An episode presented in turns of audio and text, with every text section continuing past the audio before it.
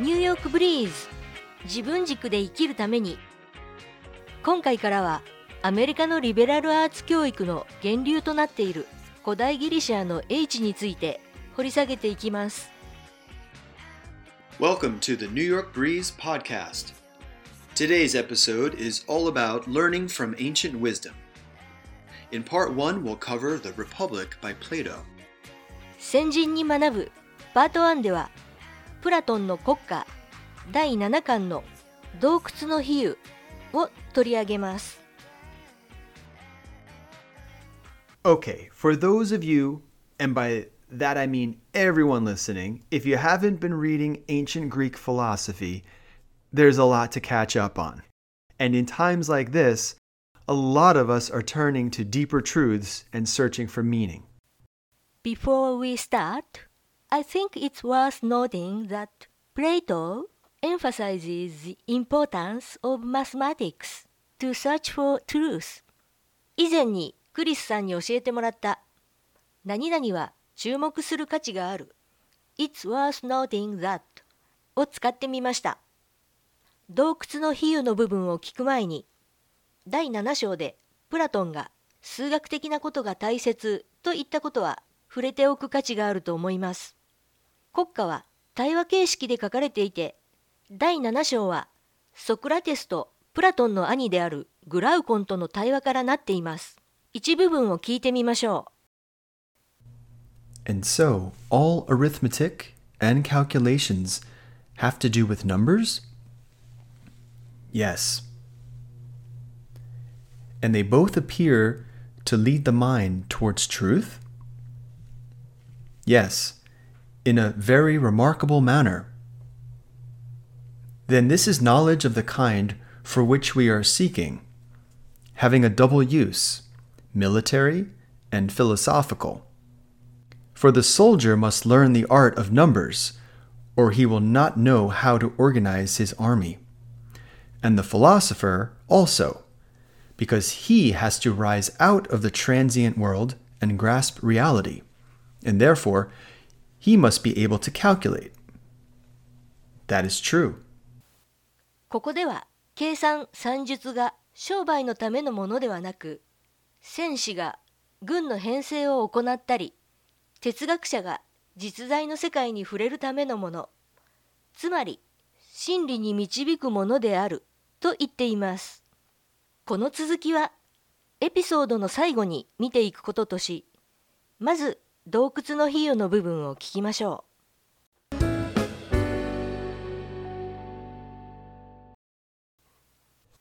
ここも実際にはソクラテスとグラウコンの対話という形をとっています。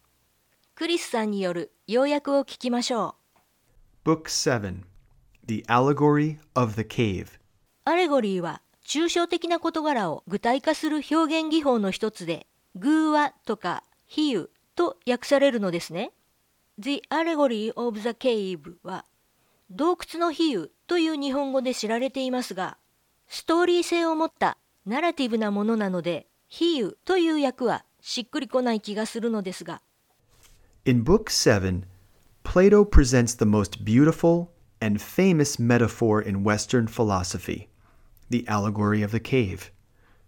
This metaphor is meant to illustrate the effects of education on the human soul. 確かに太陽は何々のこと視覚は何々という Metaphor, metaphor, 比喩からなっていますね。納得しました。 as Plato retells the allegory, he describes a dark scene. A group of people have lived in a deep cave since birth, never seeing the light of day. These people are bound like prisoners, so they cannot look to either side or behind them, but only straight ahead. Behind them is a fire, and behind the fire is a partial wall. On top of the wall are various statues, which are manipulated by another group of people lying out of sight behind the partial wall. Because of the fire, the statues cast shadows across the wall that the prisoners are facing. The prisoners watch the stories that these shadows play out, and because these shadows are all they ever get to see, They believe them to be the most real things in the world. When they talk to one another about men, women, trees, or horses, they are referring to these shadows. These prisoners represent the lowest stage on the line imagination. 生まれた時から洞窟に閉じ込められている人たちがいます。囚人のようにつながれていて、前方しか見ることができません。背後には火が灯されています。人々と火の間には塀があり、塀の上では様々な像が操られています。人々は塀の上で繰り広げられる人形劇のようなものの影しか見ることができないので、影が世界の真実だと信じるのです。 Later in the allegory, a prisoner is freed from his bonds and is forced to look at the fire and at the statues themselves. After an initial period of pain and confusion, because of direct exposure of his eyes to the light of the fire, the prisoner realizes that what he sees now are things more real than the shadows he has always taken to be reality. He grasps how the fire and the statues together cause the shadows, which are copies of these more real things. He accepts the statues and fire as the most real things in the world. This stage in the cave represents belief. He has made contact with real things, the statues, but he is not aware that there are things of greater reality, a world beyond his cave. ある日、一人の囚人の拘束が解かれ、火と像を目にします。彼は今まで自分が真実と信じていたものが、火と像の作り出した本物のコピーに過ぎないことに気づくのです。Next, this prisoner is dragged out of the cave into the world above. At first, he is so dazzled by the light up there that he can only look at shadows, then at reflections, then finally at real objects real trees, flowers, houses, and so on. He sees that these are even more real than the statues were, and that those were only copies of these. He has now reached the cognitive state of thought. He has caught his first glimpse of the most real things, the forms. When the prisoner's eyes have fully adjusted to the brightness, he lifts his sight toward the heavens and looks at the sun. He understands that the sun is the cause of everything he sees around him the light, his capacity for sight, the existence of flowers, trees, and other objects. 次に、この囚人は洞窟の外へと引っ張り出されます。最初は太陽のあまりの眩しさに目をくらませてしまいますが、最後には木、花、家などが本物で、洞窟の像はこれらのコピーだと認識できたのです。太陽こそが実在するものを照らす真実のもとであると分かったのです。教育の重要性を述べた最後の部分を聞きましょう。The sun represents the form of the good, and the person who used to be a prisoner has reached the stage of understanding.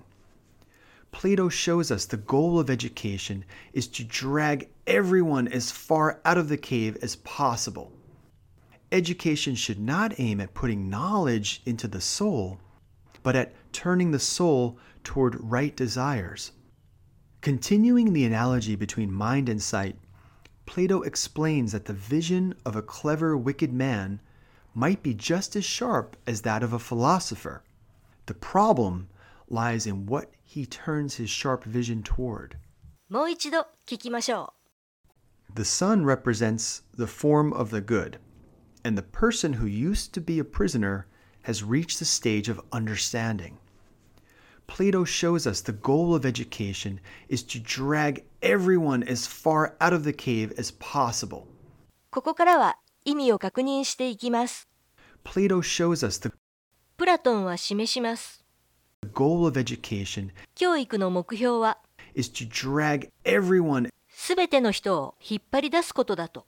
as far out of the cave as possible. できるだけ洞窟から遠くへ。Education should not aim at 教育は目指すべきではない。putting knowledge into the soul, 魂に知識を入れ込むことを but at turning the soul toward right desires. そうではなく魂を望む正しい方向へ向けることである Continuing the analogy between mind and sight, 心と視力の類似性を述べることで Plato explains that プラトンは説明します the vision of a clever, wicked man 邪悪だけれども頭の良い男の視覚は might be just as sharp as that of a philosopher. 哲学者の視覚と同じくらい鋭いかもしれないと。The problem lies in 問題はの中にあります。what he turns his sharp vision toward. その鋭い視覚をどの方向に向けるかに。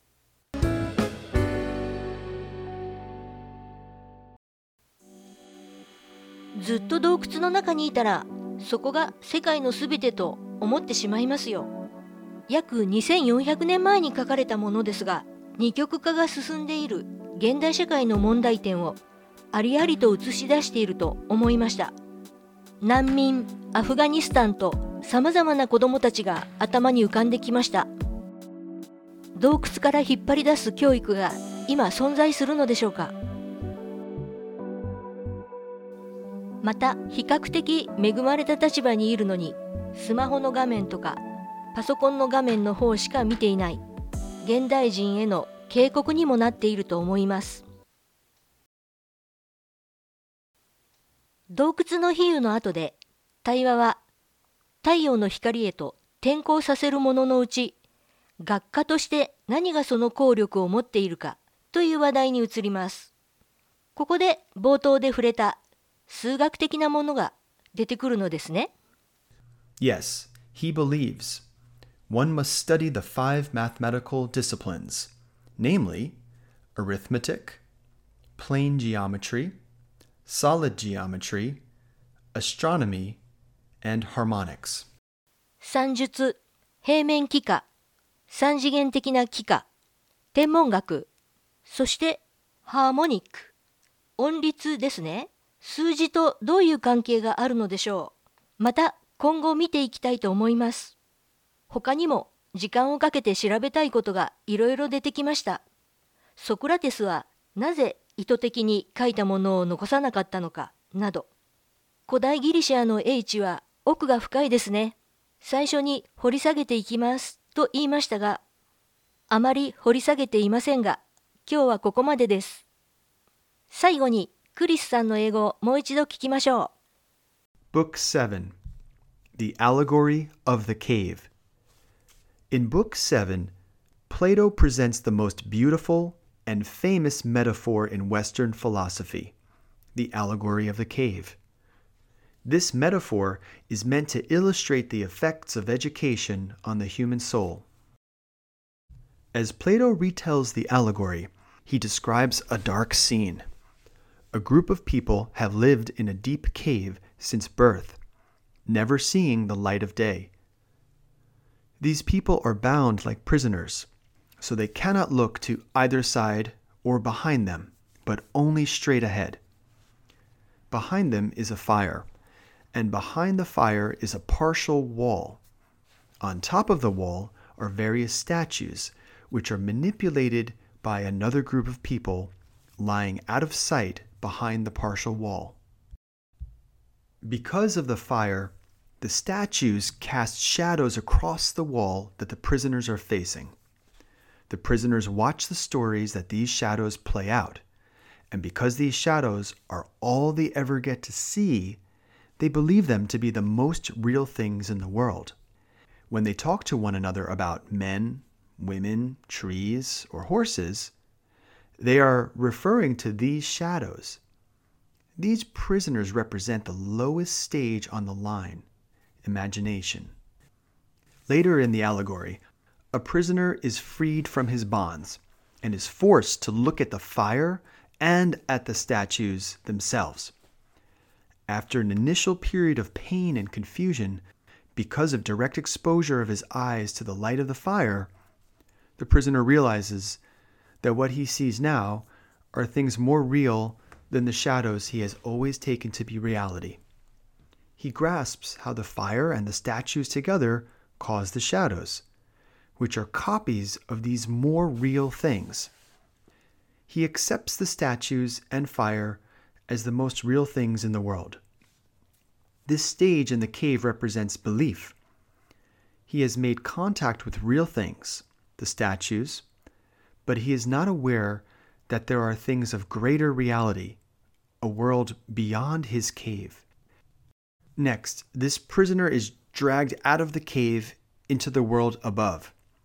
At first, he is so dazzled by the light up there that he can only look at shadows, then at reflections, then finally at real objects real trees, flowers, houses, and so on.